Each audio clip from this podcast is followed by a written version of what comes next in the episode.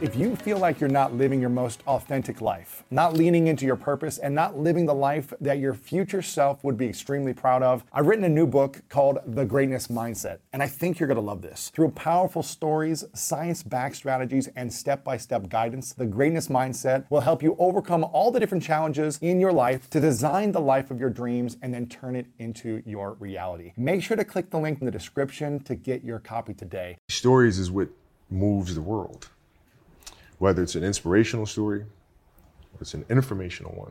Nothing that we have moves without story. And so I think that is the root of everything. And if we're going to try to make the world a better place, story is the right place to start. Welcome to the School of Greatness. My name is Lewis Howes, former pro athlete turned lifestyle entrepreneur. And each week we bring you an inspiring person or message to help you discover how to unlock your inner greatness. Thanks for spending some time with me today. Now let the class begin.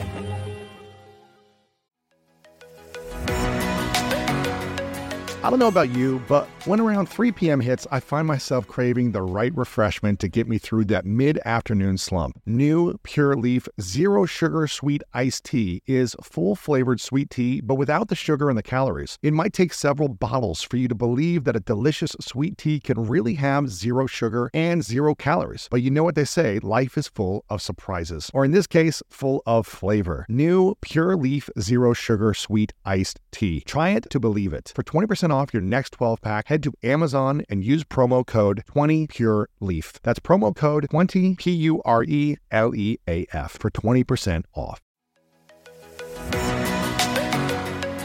We've all been there. You have a question about your credit card, you call the number for help and can't get a hold of anyone if you only had a Discover card. With 24 7 US based live customer service from Discover, everyone has the option to talk to a real person anytime, day or night. Yep, you heard that right. A real person. Get the customer service you deserve with Discover. Limitations apply. See terms at discover.com slash credit card. Okay, quick math. The less your business depends on operations, on multiple systems, on delivering your product or service, the more margin you have and the more money you keep. Obvious. But with higher expenses on materials, employees, distribution, and borrowing, everything costs more. So to reduce costs and headaches, smart businesses are graduating to NetSuite by Oracle. NetSuite is the number one cloud financial system bringing accounting, financial management, inventory, HR into one platform and one source of truth. With NetSuite, you reduce IT costs because NetSuite lives in the cloud with no hardware required, accessed from anywhere. You cut the cost of maintaining multiple systems because you've got one unified business management suite, and you're improving efficiency by bringing all your major business processes into one platform, slashing manual tasks and errors. Over 37,000 companies have already made the move. So do the math. See how you'll profit with NetSuite. Backed by popular demand, NetSuite has extended its one-of-a-kind flexible financing program for a few more weeks. Head to netsuite.com slash greatness. netsuite.com slash greatness. Again, head to netsuite.com slash greatness. Welcome to this special masterclass. We've brought some of the top experts in the world to help you unlock the power of your life through this specific theme today. It's going to be powerful, so let's go ahead and dive in. How important is understanding human psychology and human behavior to work with a team as opposed to just relying on your gifts and talents? It's, uh, it's probably the most important thing. You know, when you're in, a, in this culture in our society, you can do some phenomenal things individually, um, but they'll never reach their full potential unless you do them collectively. And you have to figure out how to do that. And you know, Phil Jackson was great at that. Mm-hmm. Phil, uh, you know, he wouldn't just coach the team or coach the game, but he'd read everything about every single player. Really? You learn about your history, how you grew up, um, how you were raised, where were you, where were you raised? You know, he'll read every interview, and he'll learn about you, and gives him a better understanding of what's motivating you, uh, or what your insecurities are, right? And then it just helps him communicate with you better, or even push a button here if he needs to. When did you learn that it was important to understand who your teammates are, what their likes or dislikes are? Was that in high school for you or more? No, it was, uh, I learned it from Phil. There, there was a stretch um, in 03. uh, where Shaq was out with an injury, and Phil called me up to his office and said, "Okay, we need you to really turn on the afterburners and start scoring Wow. the ball if we have to win." So I did, and I wound up scoring. I think it was nine straight games for 40 plus points, Nine straight. nine straight games, and then Shaq comes back, sec, uh, second to last game of that, and then Phil calls me up to his office and says, "Kobe, okay, I need you to dial it back." I'm like, why? Like we're winning. I, don't understand. It's because our goal is to win a championship, mm. and we can get through the Western Conference with you playing this way. But in the East, you know, we, we can dominate them inside with Shaq in the post. But if you continue to do this, we'll lose Shaq. We'll lose him. His motivation, his excitement. What triggers him, right? So I need you to pull back so we can pull Shaq forward for June. Wow. And I'm, I just looked at him like, this is one smart dude. Wow, man. that's yeah, really Yeah, smart. one smart dude, man. So I pulled pulled it back. wow. Yeah. What do you think has been uh, the greatest challenge you've had since leaving the game? The greatest challenge. Um,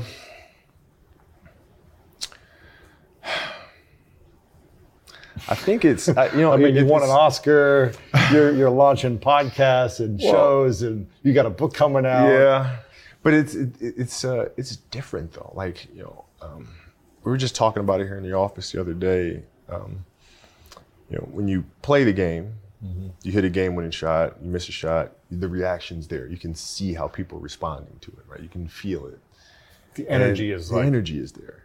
What I do now, you don't. Like I, I don't see how people are affected by your basketball or, you know, creating the punies and you put it out there. Like I wish I could see a car ride of a family the first mm-hmm. time their daughter hears Lily's Lemonade and what she's doing, you know, if she's singing along to it.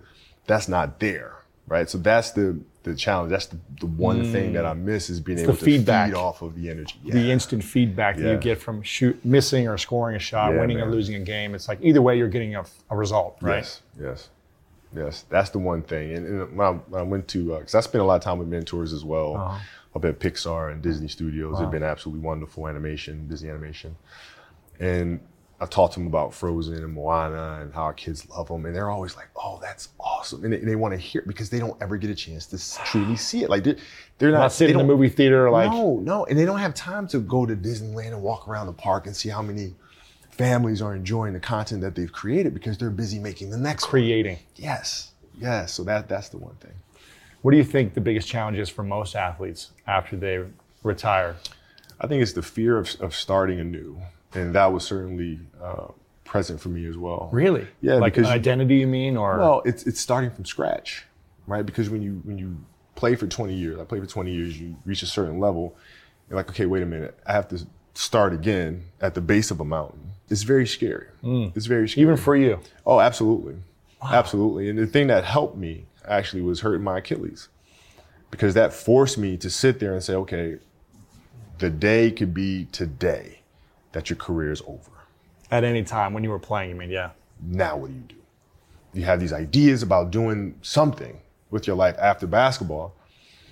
But what if today is the day that you, that's it? Now, what do you do? So I had all this time sitting there with my Achilles injury and contemplating and thinking. And I said, I better get to work. Wow. And that was that. What was the vision for you afterwards then? Was it to do what you're doing now, or did you have other ideas, or what is what's the vision for I Kobe? struggled with it at first because the first question I asked, which is the wrong question, is what's the biggest industry I can get into? Was it more money thinking Yes. or money thinking, saying, okay, athletes are saying you, you can't make more revenue when you retire. This is your source of your income is here. Saying, okay, that's a challenge. What can I do? Mm-hmm. And I remember going for didn't you launch a fund or something? I did. Yeah. I did. And so I, I started, I went for a ride and I said, okay, stop thinking of it that way. You're thinking of it the wrong way. Why did you start playing basketball? Because I loved it. All right, what do you love to do?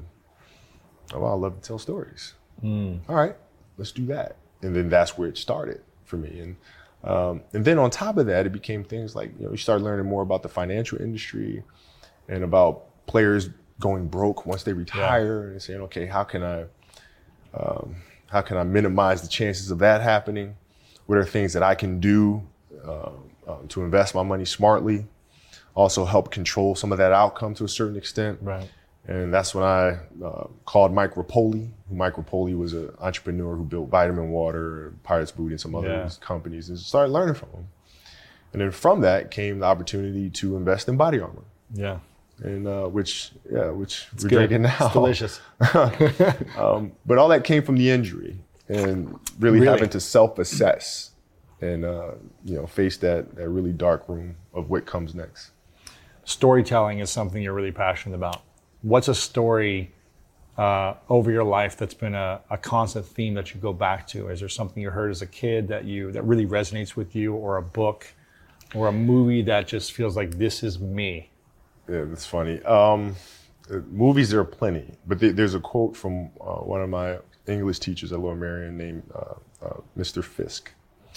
He had a great quote that said, "Rest at the end, not in the middle," and that's something I always live by. I'm not going to rest. I'm going to keep on pushing now. There are a lot of answers that I don't have, even questions that I don't have, but I'm just going to keep going. I'm just going to keep going, and I'll figure these things out as we go, right? And you just continue to build that way. So that, I try to live by that all the time. Rest at the end. Rest at the end. What's the question that eats you alive the most that you haven't answered yet?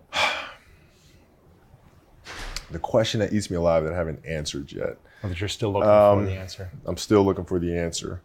Uh, how to tell a good story.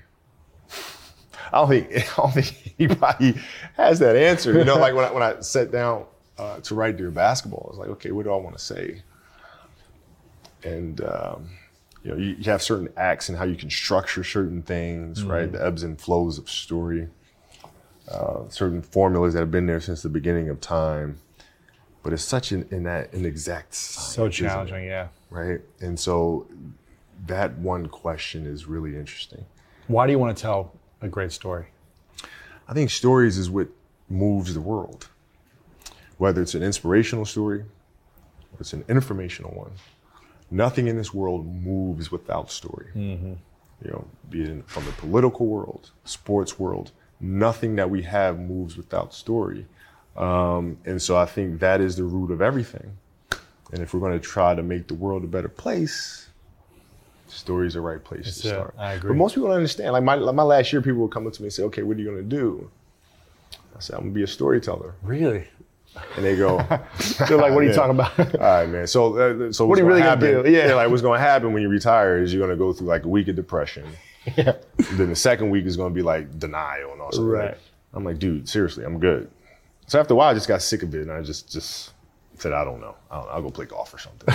right. Just tell them a lie. I'm not going to do anything. I'm I'll just gonna invest in real estate. Yeah, yeah. Whatever. I'm not going to do anything. I'm just going to sit around. What does losing feel like to you? Uh, it's exciting. Why is it exciting? because it means you have different um, ways to get better. There's certain things that you can figure out that you can take advantage of, right? Certain weaknesses that were exposed um, that you need to shore up, right? So it was exciting. I mean, it, I mean, it sucks to lose, Right.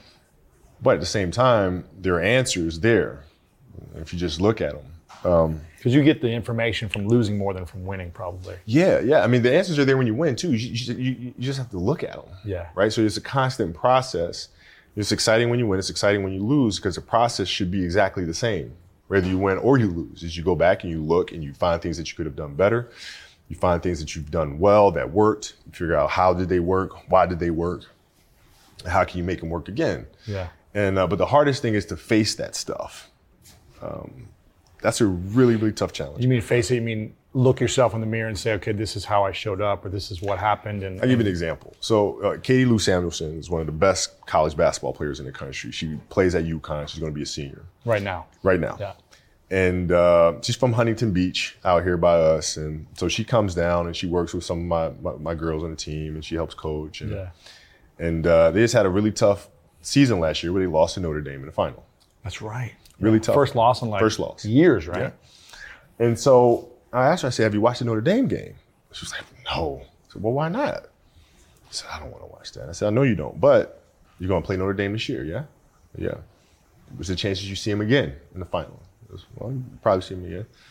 I said, Well, you can't show up and play them without knowing why you lost that one, right? So, you know, it, it- the mistakes that you've made in that game, you have to do the hard stuff and watch that game and study that game to not make those mistakes over and over again just because you weren't brave enough to face it. So she came down to the office. I brought her down to the office and we sat down. We watched that game together. Wow. Right? And you gotta, you gotta deal with it. Face it. it. Gotta deal with it. Face it. Learn from it. Wow, it must have been cringing for her to just be like, oh, Yeah. replaying like we could have won all these things. That's exactly it, isn't it? if I just did that one thing, That's exactly if I didn't get that foul, if I was scored that layup, Right. That's exactly right. You look at it and say, oh, there's the mismatch. Oh, there's the gap.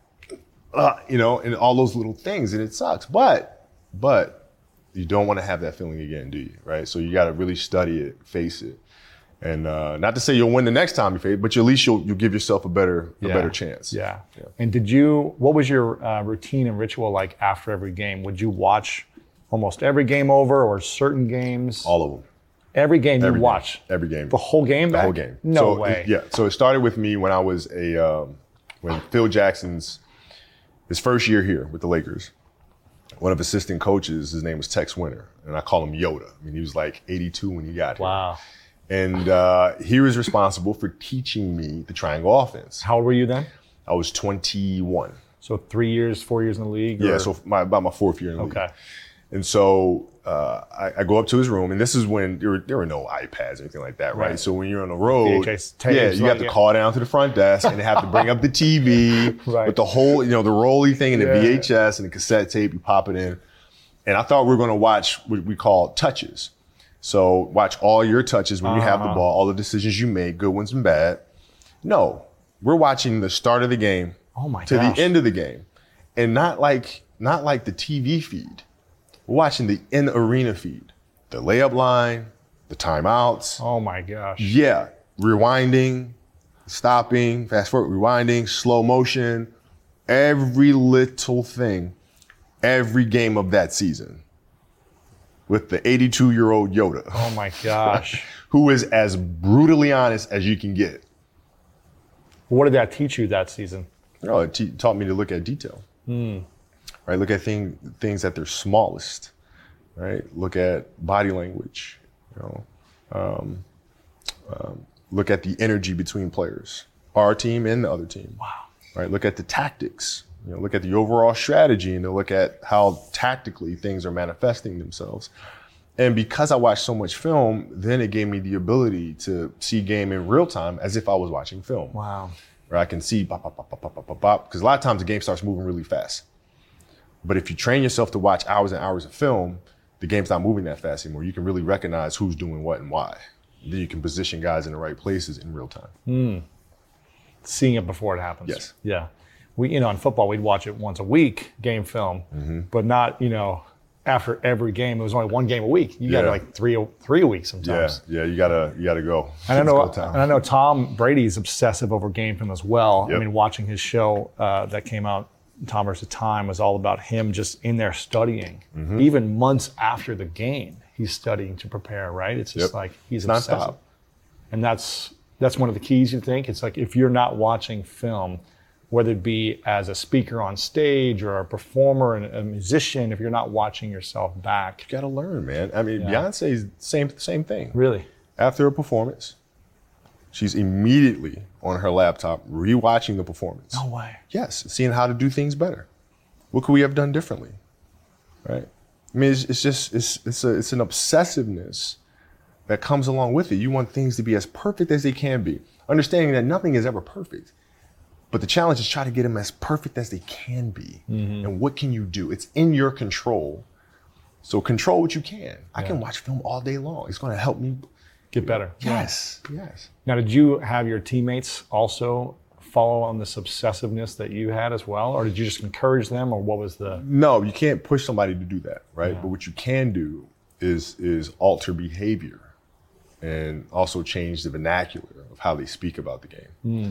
So on team buses, team planes, in a locker room after practice, I would look at the film. I'd pull Pau, Lamar, D. Fish, pull them aside and say, "Let's look at this." Right? We probably should have done this, that, and the other. So you'll show them the game from a little bit here and Yeah, there. and then you speak to them in, in executional terms. It's never, come on, guys, we can do better. Come on, guys, we can do better. That's rah rah stuff, right? A leader must give very tactical you know, uh, things that we can do, adjustments. Okay, the defense is doing this, that, and the other. That means we should probably do this, this, this, that, and the other. Yeah. By midway through the season, through that behavior, you start seeing them communicating the same way back to you, right? And it's like, okay, Cole, they're doing this, that, and the other to you. Maybe we should do this and that. You're like, okay, yeah, awesome, great, let's do it. Yeah, yeah. What about um, season 16, 17, 18? Are you still watching every game film as obsessively as the first 10 years? Not, not now, no. Well, when I was playing, When you were playing, yeah. yeah. So when I was playing, what I would do is is um, study the film, but study our younger players Hmm. and see what areas do they need to develop in, and how can I help them develop. I mean, that was, that was the big challenge. Is you move from, you know, um, uh, being the single dominant player Yeah. to understanding. Okay, I have to help these other guys. How do I lift everyone else up? It's tough. What I mean, you were so dominant your whole career, one of the greatest of all time. Was there a weakness that you had, or did you? Because obviously you're always trying to master your weaknesses so they became strengths. But did you, at the end or towards the end, did you ever feel like, gosh, I still haven't like mastered this one part of the game? The challenge for me was always um, compassion and empathy. Because you're like, guys, let's go, get results. Shut up, don't complain, right? I don't want to hear your whining. I don't want to hear it. Don't no tell me- excuses. Don't tell me how rough the water is. Just bring the boat in. You know, I, like I don't, I don't want to hear it. You know, and it's uh. It's understanding like, okay, these guys have lives Right. outside of here. They have other things happening. Have other things yeah. happening to them that may be affecting the way that they're practicing or the way that they're performing. Right? And it was hard for me to understand that because nothing, nothing bothered me. You know, anything personally that never phased me when I You played compartmentalized it. very well. But so I couldn't understand how my teammates couldn't do that either uh, until I, you know, so I had to really work on that aspect of it. That's hard. Yeah, it So, compa- did you feel like you never really had the compassion you wish you would have had, like until the last maybe couple of years? Yeah, so I, I think about 09, things started changing for me. I, I started really uh, making a conscious effort to better understand. And that doesn't mean, I mean, you have compassion and empathy, so you go soft on them. It's more like you, you put you put yourself to the side and you put yourself in their shoes and understand what they're feeling. And then you have to make certain decisions of, okay, what buttons do I need to push for this Yeah. player to get them to the next level? So it's never, it's not sit around and all it's all happy go lucky type of thing. Your leader, your job is to get the best out of them, um, even if you know they may not like it at that time. Yeah. Wow. One of my favorite parts about my job is that I get the opportunity to travel a lot. And in fact, I'm recording this right now while I'm in Mexico. And actually, I was thinking about something that I wanted to share because I get a lot of questions from so many people about different side hustle ideas. So here's one for those of you out there that are on the go a lot like I am or traveling a lot. When you're staying in your Airbnb on your trips, have you ever thought about how you could be making extra money by hosting through Airbnb while your home is vacant? If you're interested in an extra stream of income, Airbnb hosting is an easy place to start, and it's like giving your home some company while you're away. Your home might be worth more than you think. Find out how much at airbnb.com/slash host.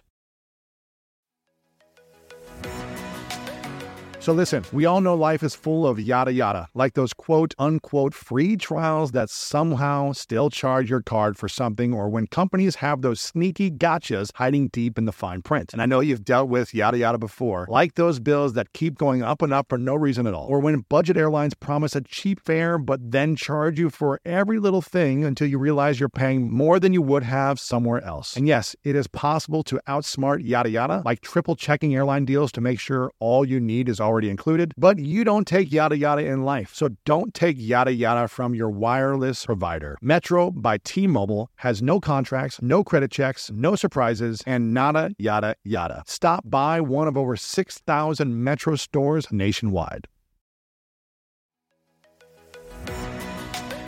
When you get a new car or a new home, your first reaction might be to say things like, oh yeah, or I can't believe it, or booyah. But what you really want to say is the one thing that can get you the help you need. Like a good neighbor, State Farm is there. State Farm is there with the coverage you need for your car, your home, and even boats, motorcycles, RVs, and other things that matter to you. With a State Farm agent, you know someone is there to help you choose the coverage you need. With so many coverage options, it feels good knowing you can find what fits for you. And when you need ways to get help, State Farm gives you options there too, in person or on the phone with your local agent or on statefarm.com, where their award winning app, State Farm, lets you do things your way. So when you need help protecting the things that matter most, remember to say, like a good neighbor, State Farm is there.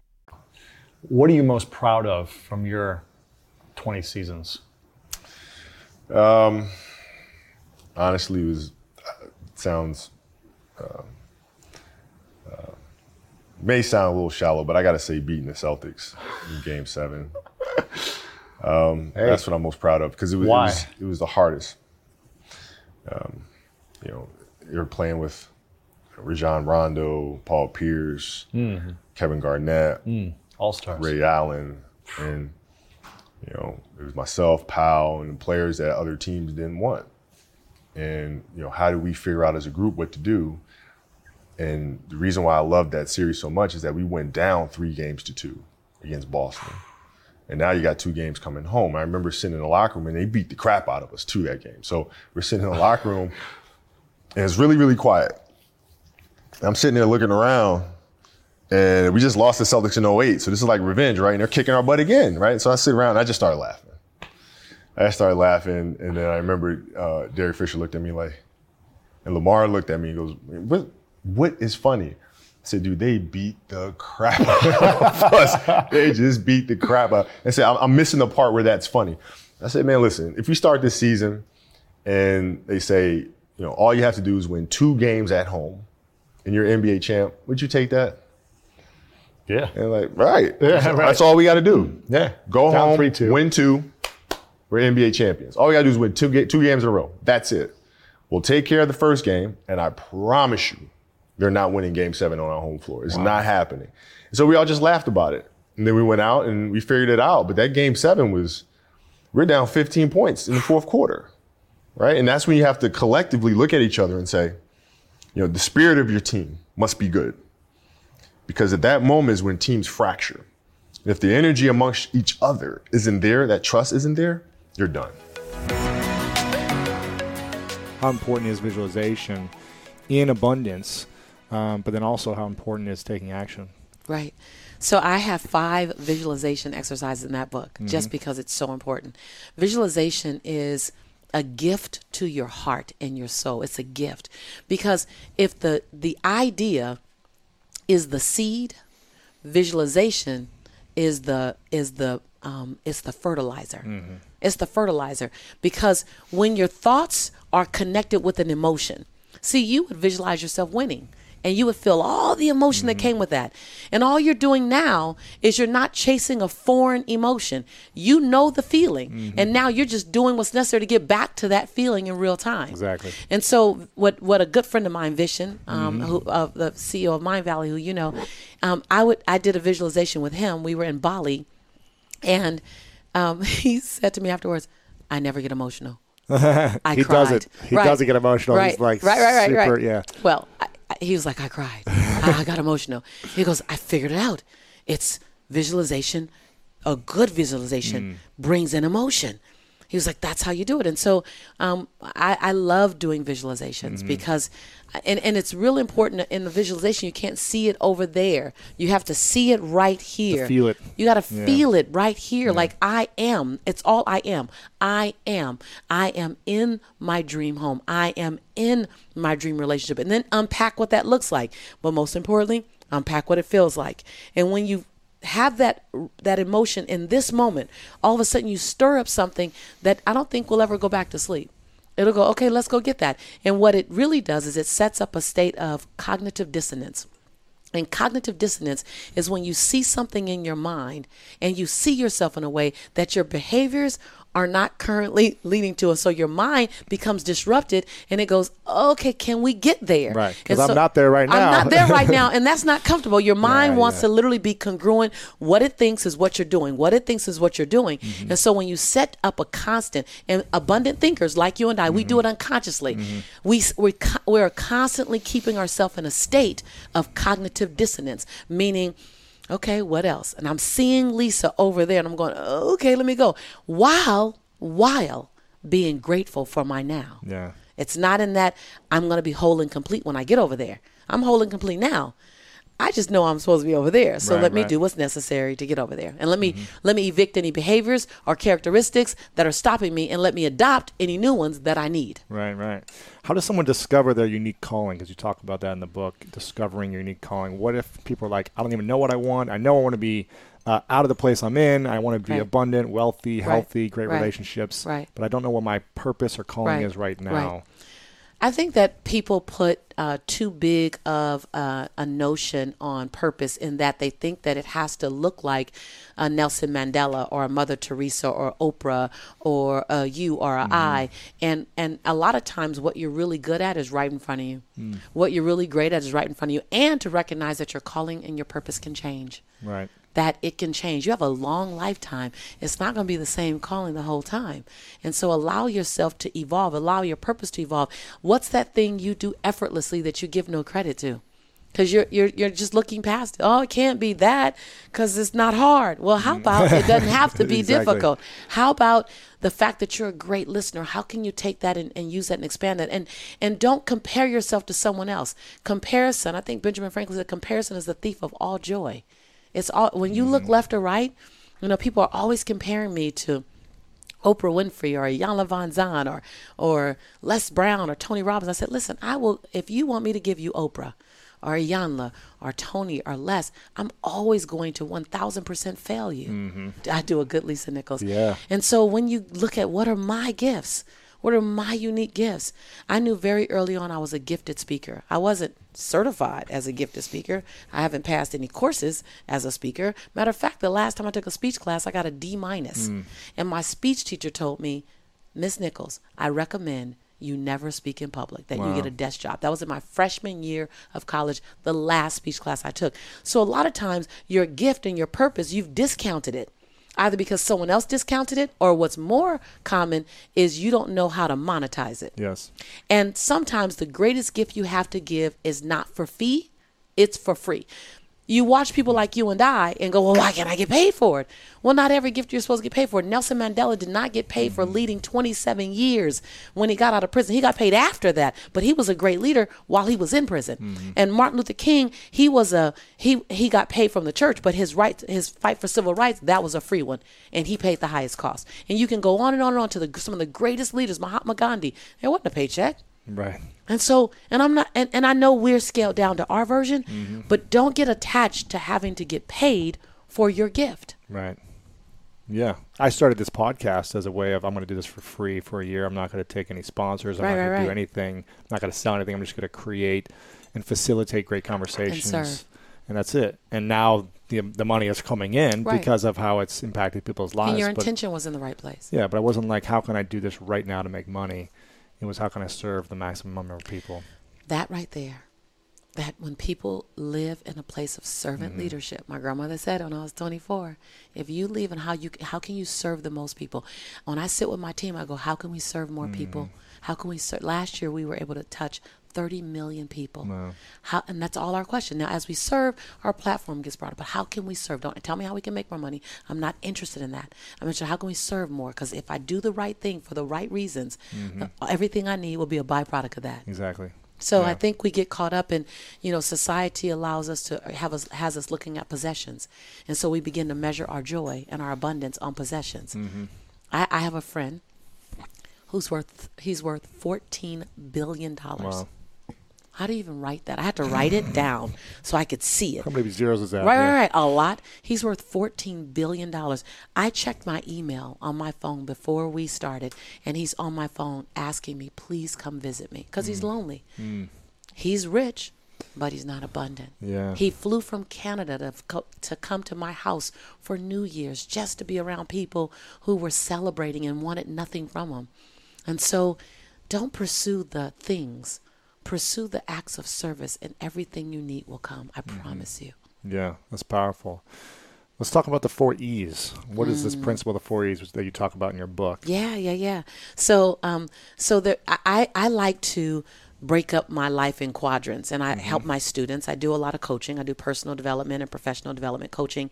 And no matter where you come, where you come to me, whether you come to me for personal development or whether you are, want to turn your passion into profit in this professional development and business development for entrepreneurs, we go over the four E's mm-hmm. because abundance is holistic. It's a holistic experience. So the first is enrichment of self, that you are only going to go as far as you think you're worthy. I I can push, you can push, you can you can have the greatest product, but if you don't feel worthy, you will work hard to sabotage that mm-hmm. relationship. You will, you don't know Every you're doing you it. You, right? You don't know you're doing. it. You just think these are the things I need, and you're driving that guy away. You're mm-hmm. driving that woman away because your self worth says they weren't going to stay forever anyway, or um, uh, self worth around money. You have a cap that you feel like you're worthy of a million dollars. You will always get to mm-hmm. nine hundred and ninety nine thousand, and you will stop because your self worth says it. So enrichment is number one. What's a good exercise or process that we can follow on a daily basis? Maybe something simple to enhance our enrichment Absolutely. and worthiness. Absolutely. I did this for six months, every single day right after I brushed my teeth. And, and it's the ICU exercise. And you get in the mirror now. It, it's not necessarily simple because because you're dealing with yourself, Of course. And as complicated as you are, will, will be the degree. Well, the degree. of this- mechanics of it are right, simple. The mechanics are very Yes. simple. Yes, I appreciate that distinction. Um, you get in the mirror and you complete three different sentences. You want to write this down the first sentence, you look at yourself and you say your name. So you say Lewis, and you complete this as I'm proud that you. And find seven different things every day to mm. celebrate yourself for. Seven different. Each day you can do the same thing you did the day before, but each day do seven different things to be proud of. Mm-hmm. The second sentence is going to knock you down a little bit. It's going to come from your gut. Um, Lewis, I forgive you for. And cut the shackles to blame, mm. shame, guilt, regret, and anger. In that sentence, you cut those five shackles. Not the first day, maybe not the third day, but by the 21st day, by the 13th day, you'll feel some relief. So, Lewis, I forgive you for. And go back five years, 15 years, 20 years. Do that. I forgive you th- for that thing don't nobody know about but mm-hmm. you. Go ahead and cut those shackles. Because if you can still think about it, it's still in your energy space. Yeah. And then the third sentence is Lewis, I commit to you that. Before you make a commitment to anybody else throughout your day, you make seven commitments to you. So the first sentence is I'm proud that you, you're celebrating yourself first. We are under celebrated as a, as a society. We look for acknowledgment. They mm-hmm. inter- they interviewed 100 executives that all made over a quarter of a million dollars and said, Would you like a 5% raise next year or would you rather be told thank you more often? 100%. 100% said, keep your money. I'd rather hear thank you. So we're under celebrated. But 1st mm-hmm. celebrate you.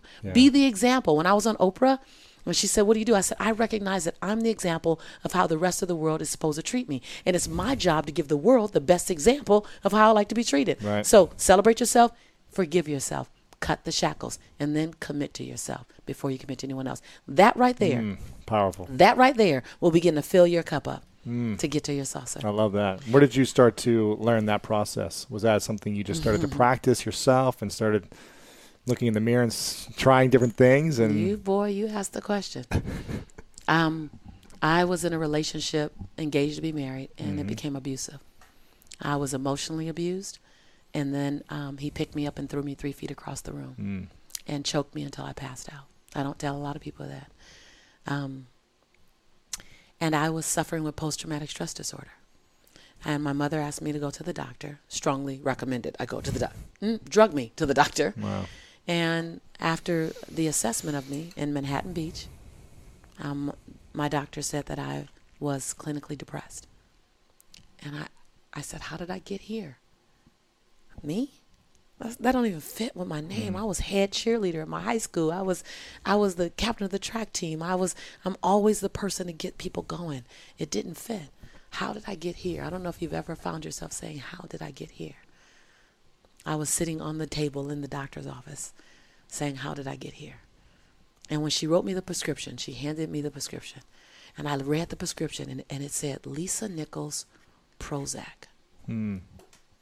it was like I was looking at a foreign statement, my name and Prozac. And I asked her, I said, Can I try something for 30 days? Because I, I realized I was just sad. Mm-hmm. I lost me. I had lost me in him. I had lost me in being a mother. I had lost me in being the mother of a son whose father was in prison. and trying to hide that shame mm-hmm. and then trying to make this man happy and then beginning to fend for my life. I lost me. So I needed to discover me. I needed to remind myself who I was. and so I just realized I, I didn't celebrate me. I, I was beating myself up. I was really mad at me. And I was showing up for everyone else. So I just made up these sentences. Mm. And I did it to rescue myself, to turn my crawl into a walk. And I ultimately was able to turn my crawl into a walk, and my walk into a run, and my run into a soar. But it started at a, as a crawl. Hmm. So I don't offer the how I got to that exercise often unless someone asks. Thank you very much, You're my welcome. darling. Thanks for sharing And yeah, I'm and not- opening I, up. I, I've I've I've I've long since learned four things. These, to me, this is the road to true freedom. I have nothing to prove. Mm-hmm. I have nothing to protect. I have nothing to hide, and I have nothing to defend. Mm. That your perception of me, after I tell my truth, is actually none of my business. My perception of me, that I go to bed as whole and complete as I woke up. Before I check how many likes I have on Facebook, that I like me first. Mm. And every other like is bonus. There you go. Like it. That was a long road to get to. Long Sure, road. Sure. Long road. Yeah. And we probably have to constantly be reminded of it, you know, And then when I get in that place. And then when I when I live like I'm forgetting, you have to have accountability partners stashed in the corners of your life. And you have to give them an assignment on your high day. Yeah. You Mm-hmm. Have to give them an assignment on your high day. If I look like I'm slipping, Well, my ego's in the way. Get in my me. face. get in my face. Right. Get in my face and remind Yeah. me of the man, Yeah. of the woman I said I wanted to be. Don't let me off the hook for Yeah. the 2020 version Yeah. of me. Because we're humans. It's going to happen. Man. As long as we're breathing, we're going to be out of integrity at some point. Come on. Yeah. Your humanity's going to get in the way. Your Exactly. Mm-hmm. ego, or ladies, your she-go is going to get hooked. exactly. Absolutely. Your resentment, your Absolutely. your Your smallness, just smallness. It all fits in smallness. Yeah. I, I'm, I'm, I'm human. I, and so I, I'm the best thing I did was to keep people around me to. Mm-hmm. hold me accountable to the woman I said I want to become. Sure, that's great. I love that. That's why I have a lot of people from the Midwest who who work with me on my team, support me, keep me grounded. Right, right, right, right, right. Like, don't get too Hollywood. dude. Exactly. don't get caught up in the lights and the cameras and the No. daggone headset. Exactly. exactly. Absolutely. Okay, enrichment. That's the first part. Uh, the second part is enchantment. relationships are going to define the quality of your life. Mm-hmm. When you're on your bed on your last days, you're going to want to know who's going to be around you. Bottom line, you're not going to care about another podcast. Mm-hmm. No. You're not going to care about another sponsor. I'm not going to care about another with. book Yeah, or yeah. the freaking New York Times best. It matters to us now. Yeah. But the relationships in your life are going to determine the quality of your life. And so mind your relationships. And so Mm-hmm. in the book Abundance Now, I teach you how to how to heal broken relationships that matter to you.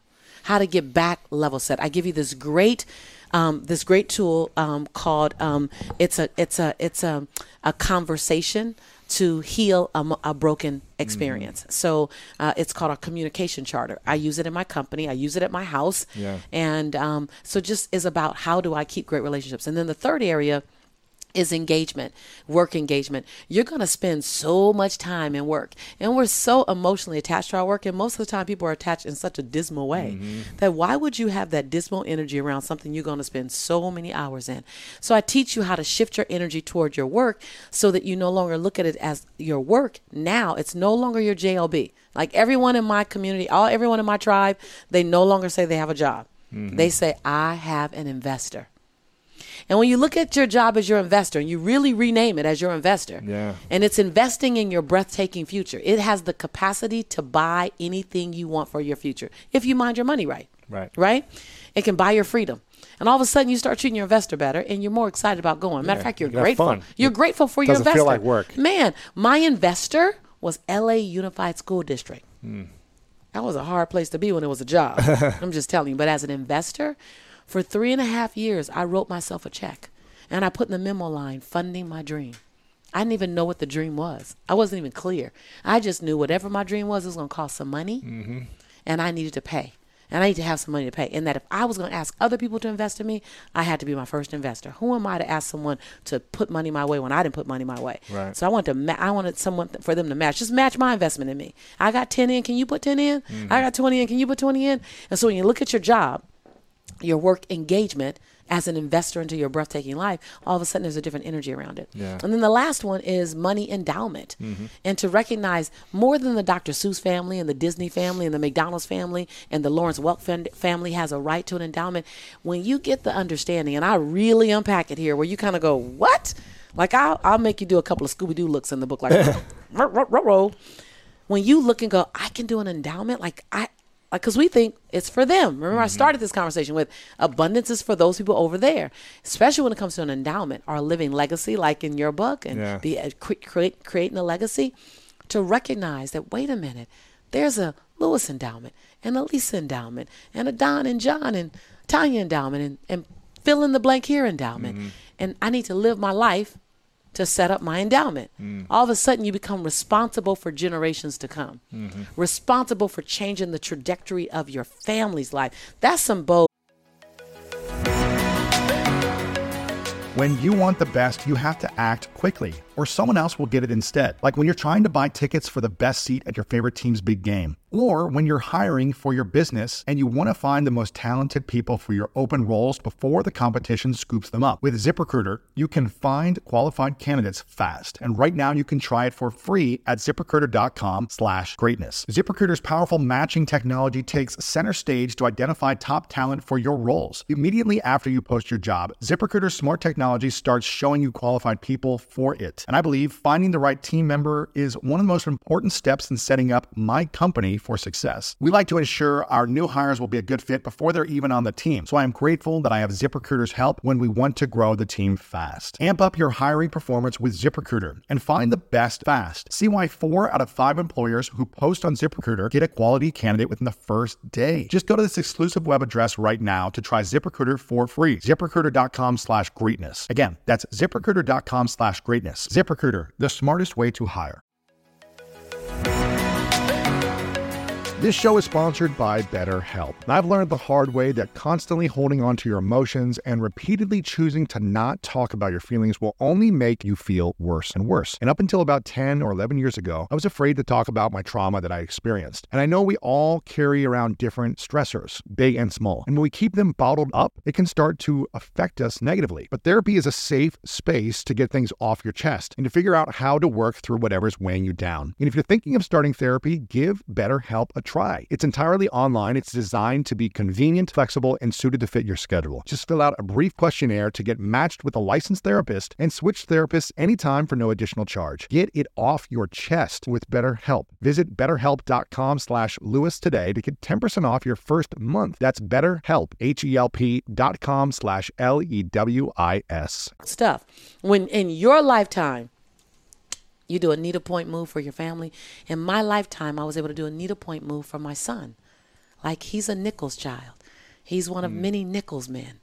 But that's a Nichols man who now knows what it feels like to cook in Italy and in Tuscany and in, in Florence and in Venice and in Rome. That's a that's a Nichols child who knows what it feels like to go surfing on the Gold Coast of Australia. Hmm. That's a Nichols child who understands what it feels like to stand on the tallest mountain in Africa. Hmm. Like his life. I asked him this morning, I said, Jelani, can you, when you get married and have children, can you stay in California so mommy can really see her grandchildren? He mm-hmm. goes, Well, mom, that's kind of restrictive. It's restrictive to stay in big California. He's like, Mom, it's kind of, because he knows the world Yeah. his Tough. his paradigm shift has occurred. Mm-hmm. He won't ever live like another, and he'll take everything he's learned and expand the Nichols male child experience. So in in my generation, in my lifetime, I was able to change our family experience for him. Mm-hmm. And so I, I believe that we have a right to look at our legacy and create a living legacy, mm-hmm. and then create a legacy. What was the fear or insecurity you had to overcome? Man, I would say um, it's layered. So I want to I want to touch on it. Um, it was extremely difficult when I first started going out with my arm. It was extremely difficult, you know, because Were you single at the time, or did you have a girl at the time, or? you know, me and my wife, you know, we we've been on and off. You know, she's had more patience with me. Yeah, yeah. But at the time, you were with her, or on and off with Yeah, her. yeah, yeah, on and Okay. off, and um, but she she was always there, man. It Yeah. was my immaturity. Sure. But um, you know, my arm, you know, it's just naturally, you know, smaller, Mm-hmm. and so when I first started going out, sleeve, and I would go out and either people would shy away, which would hurt, you know, in the early years, or a person would just look, right? Like, man, what is that? You know, and very few people would ask, right? When I started going out with my sleeve, very few people would say, just in terms of if I'm out in an area, like if I'm at Habitat for Humanity, I'm there with the football team. So it's all good. Like Yeah. people gonna come over, boom. But if I'm out like With solo, nobody, yeah. walking through the mall, very few people would just come up and be like, "Hey man, what happened?" They would just look right and just stare, and that was extremely difficult for me for a long time, right? Just thinking about, okay, man, like what are they thinking, right? Or it really hurt when people would just look and they would think I'm looking and they would shy away, like that hurt, you know, early on. But I would say the biggest thing that I've had to overcome, like public speaking, I was fearful of that. But the biggest thing, man, was um, running from poverty. You know, what I considered to be poverty, man. Um, because I thought football was going to help my family. And so when I started speaking, I started doing extremely well, you know, I have been for a while with speaking to where I would just go and I was just trying to accept gigs, gigs, gigs. Make as much as you could. Oh, I was just running, right? Just trying to speak because I grew up a certain way, and I was like, man, I don't want You don't wanna my go back there. family, Yeah, to have to grow up the way I grew up, my kids, or go back to that environment. And I loved every element of it, right? I love the encounters with the people. I love the impact that it gives you. I was just running from my past. And I'll never forget, I was in a small group and a gentleman was walking around in a circle and he was like, What's something that, you know, you guys feel like in your childhood you're still dealing with or you're running from? And, you know, everybody would raise their hand and say something. And he got to me and I was like, Poverty. And he was like, Are you in poverty? I was like, no. He was like, well, stop running, right? and, and in its simplicity, it was yet profound, but it was simple, right? And I thought hmm. about it when I got to my room, and I'll never forget, Lewis, I got a gig, and it was one of the biggest gigs I had gotten to date, and they were about to pay me more money How old than I'd you ever then? gotten. How old are you? I was 36 now. I was probably 30. Okay, six years ago. Yeah, They're about to pay your 30. biggest check ever. Yeah, biggest check ever. And I was stoked. And the challenge was it fell on my wife's birthday, right? And so I'm like, man. And so, you know, you start working it out in your mind. Oh man, my wife's birthday. I gonna- start I'm talking. negotiate with oh, her. I'm negotiating. Right, birthday week right, before right. or week after? right, I'm working it out. I'm like, yeah, yeah, yeah. So when I bring it to her, I already done worked it out. Hey, babe, this gig, you know, like I can send you and grandma to the spa. I can come back right after that. We can work. I got it all Dinner all figured out. yeah, oh, yeah. I got it all figured out. And she could see how excited I was. So she was like, oh, yeah, yeah, go, sure, go. And my wife, man, my wife been at it since fifth grade. So she knows me. She go. So I go, it works out, do the gig. I send them to the spa, fly back the same day, pick her up. Everything goes great on the birthday. Two days later, think it was something about, might have been some socks or something at the house, something small. Wife blew up, right? She showed a side to me that I hadn't even Wow. seen yet, right? And I knew exactly what it was. Like it clicked immediately. I was like, that was the gig.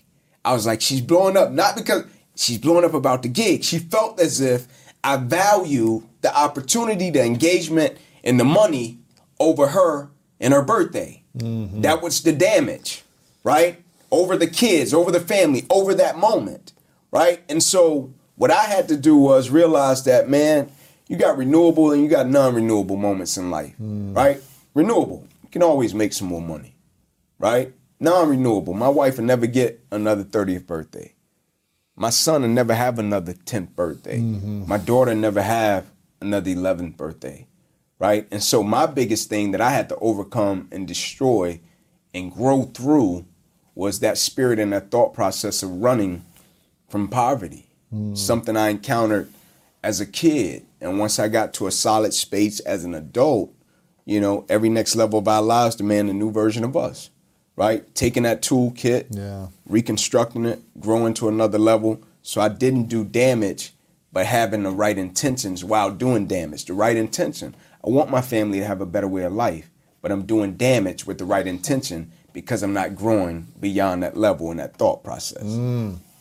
So how do you negotiate? What if you got a hundred thousand dollar gig on her birthday? Yeah, yeah, yeah. Are you just to say, nah, Right, sorry, right, sorry, right. Nike, nah, I can't come and She speak might the be like, day. nah, we good, go, go, right? We good. yeah. Yeah, but man, just trying to communicate, you know, that's a skill that Yes. I don't think as men we always get or cultivate, you know. So, but yeah, it worked out. Why do you think so many people hold on to their tragedies or traumas mm-hmm. so intently in their present from something that happened two, five, 10, 20 years ago? Why do you think people hold on to it so long? I think just the, the nature of the impact when it happens, right? And how it stuns their life, right? Like I had one of my friends who is a uh, high level coach, Division One coach, that ended up getting fired. And um, great coach, man, just had a bad run, bad couple of years, and hit me up and was like, "Hey, Ink, man, I need you to help me with something." He said, "Why am I resisting opportunities to get another head gig?" It's like I love ball. Like, why am I resisting the opportunity? Why am I fearful? And I was like, I'm not saying this is for certain, but I think for one, maybe the embarrassment of being fired mm-hmm. and how that made you feel, how that impacted your children, how that impacted your family. Because I think painful experiences, they always come with a lot of different emotions, right? Like me talking about going out and it was hard for me with my arm when people would look at me, right? That was a bit embarrassing at first, right? And so sometimes we hold on to these different emotions that attach to the experiences that we have. So I think you got the experience and then you got the collateral damage of the experience. Yeah. How it affects our mindset, how it affects the way we see people, how it affects our emotions. And I think sometimes it's challenging to separate the two and deconstruct the 2 mm-hmm. And so therefore we hold on to the feelings that the trauma may have given us, right? The feelings that the adversity and the opposition may have given us. And so I think the moment that we can grow through it mm-hmm. and figure out a way to use it, I think the quicker we get through it. Because I think it's a powerful thing, Lewis, and I think you probably know this to be true. When we use what happens to us and it creates a light bulb moment for another person, that's a great feeling. It's like when you get something for yourself for Christmas. Mm-hmm. That's awesome. It feels great. But when you do something for another person that you know is in need, like that feels 10 times better for some reason. Mm-hmm. And so I take adversity and opposition and I I interconnect it the same way. Yeah. When we go through things, it hurts, or we figure out a way to get through it. But when we share something and we identify with another person to let them know that, because oftentimes when people go through stuff, you feel alone, you feel isolated, and you feel like, man, like, is something wrong with me? And I think what happens when we go through and we create a level of empathy, we show them that, nah, man, you're human. Like, we all go through things. Like, nobody is perfect. Like, I told a guy that had a brachial plexus injury, he's like, man, I see how you got through it. Like, it hasn't been that easy for me. I was like, no, bro, it took work. It took years. Like, this was painful. I went through every emotion that you're probably going through. And I had a lot of people that helped me with them. What's the difference between the traumas that happen to us and the generational trauma that happened to our ancestors? The major difference is placed in biology. So there's a genetic component to intergenerational trauma. And so intergenerational trauma has this um, way in which uh, there is a genetic transmission that happens from parent to child. Really? And so it creates a predisposition to vulnerability to stress. Give me an example. What's a common example you see in your practice that is a generational story? Well, I mean, you know, um, there are people that will come in and say, you know, ever since I was a child, it was like difficult to soothe, and I was, you know, I I, I had like this hyperactivity. There's a lot of trauma survivors that also like believe that their symptoms are coincide with ADHD because there's a lot of overlap in in the experience in the, in the symptomatology. Um, so there's a there's a lot of that. There's like people that you know reflect back to their childhood and they say like I've I've always had like this experience that felt like I was always anxious. When we dig into the layers and we dig deep, we start noticing okay especially because i do a lot of like family tree work and like really going down the, the lineage to know like well what are some of the trauma responses or what are some of the responses around also like inflammatory responses like depression or anxiety um, or other kind of like mental illness, you know, kind of um, experiences that were held in the family. And when we start going down the family line and we start exploring not only their childhood and how they responded in their childhood, what their attachment patterns were in their childhood, but also how perhaps like their mother had an inner child wound and their mm. mother's mother had an inner child And they never wound healed it. never healed it, expressed it as a trauma response, mm-hmm. yelled and screamed in the home, you know, had like mm-hmm. emotional outbursts. What did that do? That actually created a disruption in the attachment that you could have had like in your childhood. It created an insecure attachment. You then went out into the world and experienced bullying, a pandemic, like all mm-hmm. kinds of things. And then that trauma, that trauma, um, you know, propensity or, or, or vulnerability got triggered out. And Yes. so now you are a, a continuing the cycle of intergenerational trauma because it was modeled to you genetically, it was passed down, and then you know.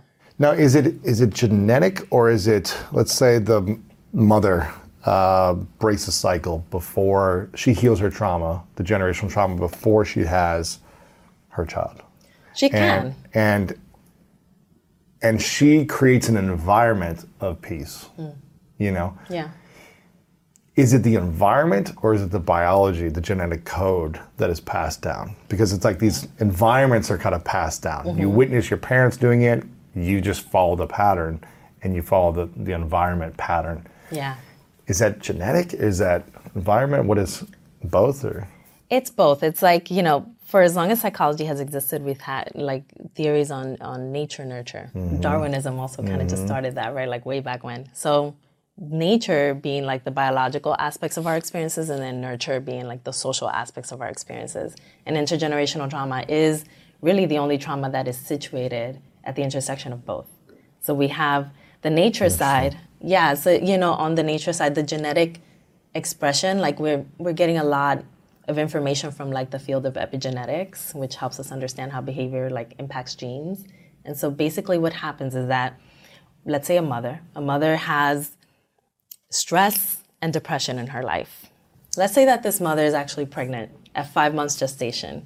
So she's pregnant, she has a baby in utero. Mm-hmm. And because she's at five months gestation, that baby also has all the precursors sex cells that they're gonna have for their lifetime, regardless of the mm. whether it's male or female. They already have those.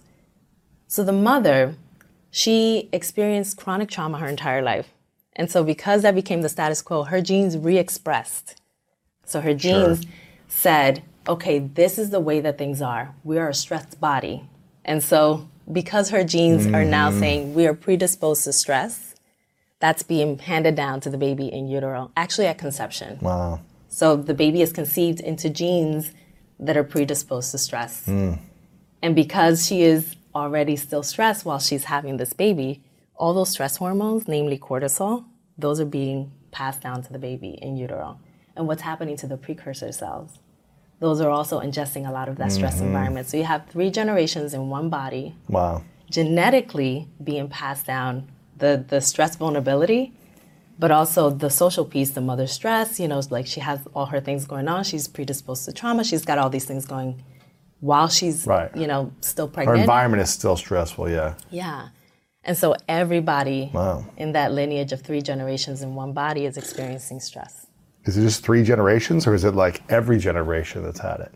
Well, you know, like I mean, I, I'm, I think it's it's a little bit of a chicken and egg kind of mm-hmm. phenomenon when it comes to intergenerational trauma, right? Like it's like where did, who who started it, right? But I think I illustrate that because it's I think a little bit easier to see, like, oh, well, maybe it started with mom. Maybe she was, you know, the person that Maybe she had an extreme trauma and there was a reaction Yeah. response. Yeah. Exactly right, and so That's what you're now we at least get to see where the genetic line started Yeah. from the from the trauma perspective. When you think about it that way, you're like, man, I'm carrying the weight of, you know, multiple generations of trauma in my genes, like physical weight, actual weight. Mm-hmm. Yeah. That could that could get a little dark and heavy It if you really put the emphasis on that. So how do we actually break that cycle once and for all where none of that trauma stays with us and we don't pass it down to our kids? It definitely has to be a very like whole system overhaul for most folks. Like it has to be, you know, an, an integration of holistic practices in our day to day lives. every single day. Like a daily practice. every day. Can't waver on it because we got to think about what we're undoing. We're not just undoing the decades of trauma that that you experience. Yeah. you're doing. You're undoing all the You really need to have a rebirth. Yeah. It's like a spiritual, psychological, emotional, nervous system rebirth, in my opinion. I feel like I've had a couple of them in the last decade. Mm-hmm. Um, 10 years ago, kind of opening up about my sexual abuse trauma. Mm-hmm. And then in the last few years, just dealing with all relationships in general, like all intimate relationships that I've had. I've never really Mm-hmm. faced them until a couple years ago.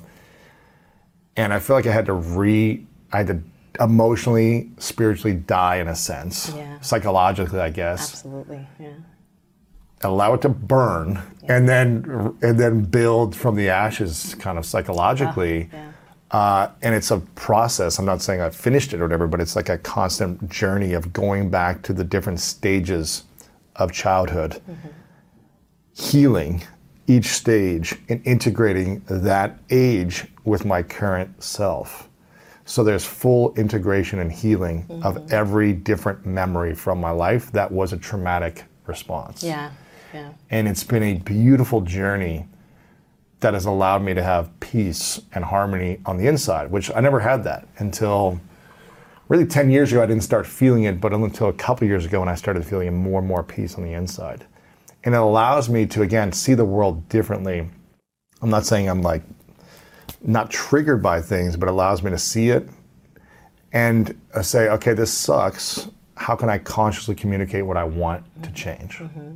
Not from a reactive, overwhelmed, stressed, traumatic state, which I feel like you can't really get much done from Yeah. that state. No, it. I mean, you can. You know, you can push things down and numb and Uh-huh. and, and still operate. You know, um, fairly well, but You can all survive. of that. All of that will come back because you're in survival mode Yeah. still. Because numbing is still survival Yeah, mode. but you you're know, not so- thriving. You're not creating an abundant life for yourself when you're in a traumatic response, are we? No, not at all. I mean, I think, you know, abundance comes from being able to get into the depths of your soul, right? So mm. I love that you're talking about the more like psycho spiritual angle because that is definitely, I, I operate from a holistic angle. And so, like, a lot of the work that I do is very mind, body, spirit. And the spiritual piece is really essential because it's not, you know, just your your connection to higher power. It's really just also your connection to yourself. When you're like mm-hmm. really disconnected from your true authentic self, you're not living abundantly. Yes. And if we want generational abundance, then we have to get into the depths of everything that's there, into the, the, the mud, if you may. Yeah, and I think if you're if you're triggered or have a nervous system response to a, a lot of things, you're constantly in a survival mode, right? Yeah. And it's hard to create an abundant. It's hard to dream from a place of survival. It's hard to create something beautiful from that place.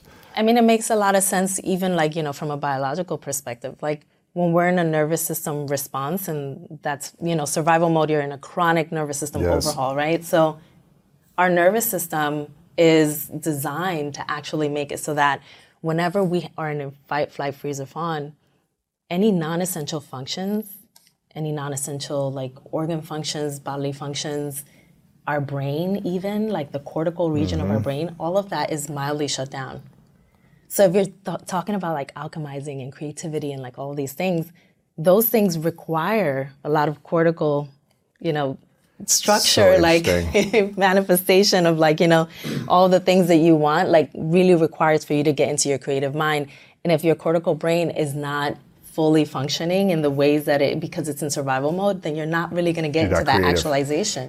I hope you enjoyed today's episode and it inspired you on your journey towards greatness. Make sure to check out the show notes in the description for a full rundown of today's episode with all the important links. And if you want weekly exclusive bonus episodes with me personally, as well as ad free listening, then make sure to subscribe to our Greatness Plus channel exclusively on Apple Podcasts. Share this with a friend on social media and leave us a review on Apple Podcasts as well. Let me know what you enjoyed about this episode in that review. I really love hearing feedback from you, and it helps us figure out how we can support and serve you moving forward. And I want to remind you if no one has told you lately that you are loved, you are worthy, and you matter. And now it's time to go out there and do something great.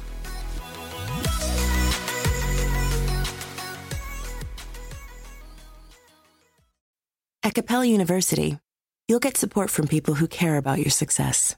From before you enroll to after you graduate, pursue your goals knowing help is available when you need it.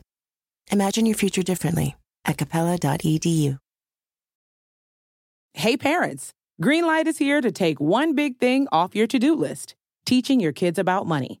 With a Greenlight debit card and money app of their own, kids and teens learn to earn, save, and invest.